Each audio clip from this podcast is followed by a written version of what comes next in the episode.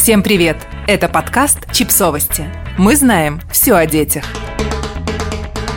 Как помочь ребенку, который боится выступать на публике?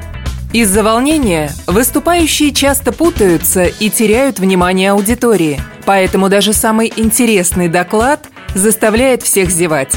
Есть разные техники для борьбы с волнением. Вот несколько советов, которые помогут вам и ребенку. Посмотрите выступления других людей. Учиться выступать нужно у мастеров. Например, посмотреть лекции на конференциях TED.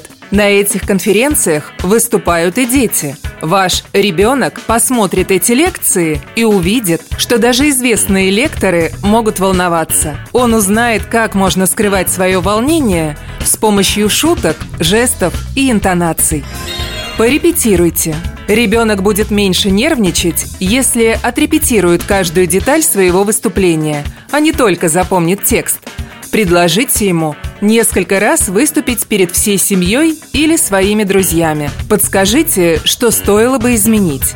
Если сам текст доклада вызывает у вас вопросы, задайте их ребенку. Ведь эти же вопросы ему наверняка зададут учителя и одноклассники.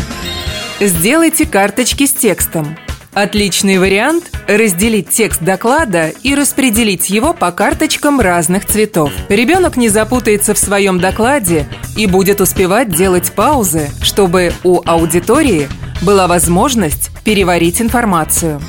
Научите поддерживать зрительный контакт. Еще нужно иногда отрываться от распечатки доклада и смотреть на аудиторию. Если ребенок слишком волнуется, он может смотреть не в глаза, а на лоб человека.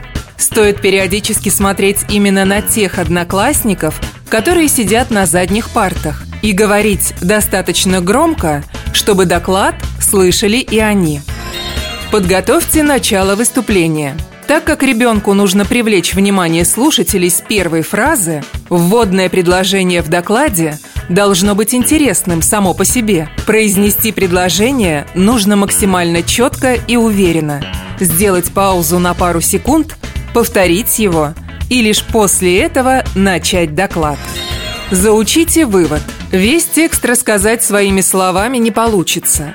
Но вот вывод читать с бумажки точно не следует. На выводе особенно важно не оговариваться и не перескакивать с одной мысли на другую. Лучше выучить каждое слово наизусть. Подписывайтесь на подкаст, ставьте лайки и оставляйте комментарии. Ссылки на источники в описании к подкасту. До встречи!